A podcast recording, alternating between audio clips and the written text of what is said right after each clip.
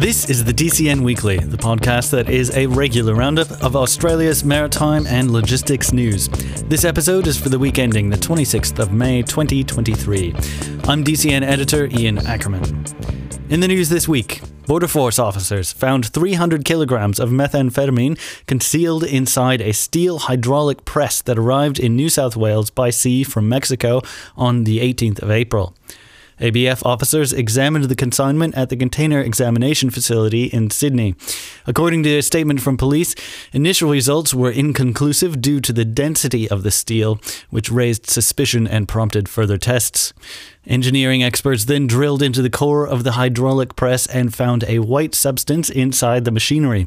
Testing of the powder returned a positive result for methamphetamine.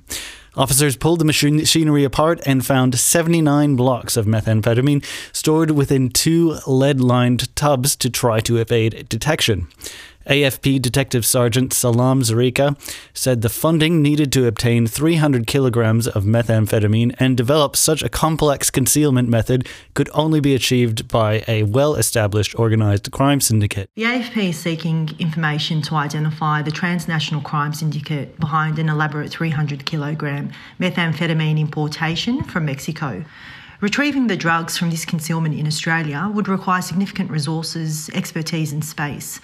So, someone in the community may have heard something that could help us to identify those involved locally. Anyone with information about this importation is urged to contact Crime Stoppers. Also in the news this week, logistics and ship agency group Vertom Cory has acquired Australian bulk specialist Monson agencies from 5V Capital. Vertom Cory, which is based in Europe, said through the purchase it is expanding its global shipping presence into the Asia Pacific region. Vertom Cory's executive team said the deal established the company as a market leader in shipping agency. The exec- executive team said it would keep operating Monson in its current form, retaining the existing leadership team and staff while integrating what they said would be innovative systems to offer customers superior data and service. And finally, two shipbuilding stories to round out the news this week.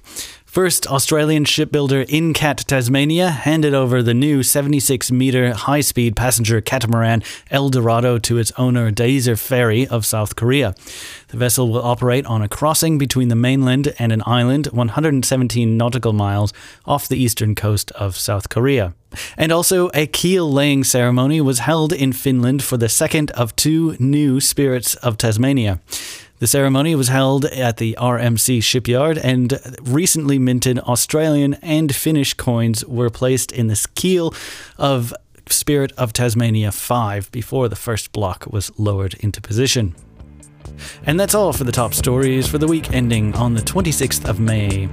For more on these stories and for more up to date maritime news, head to thedcn.com.au.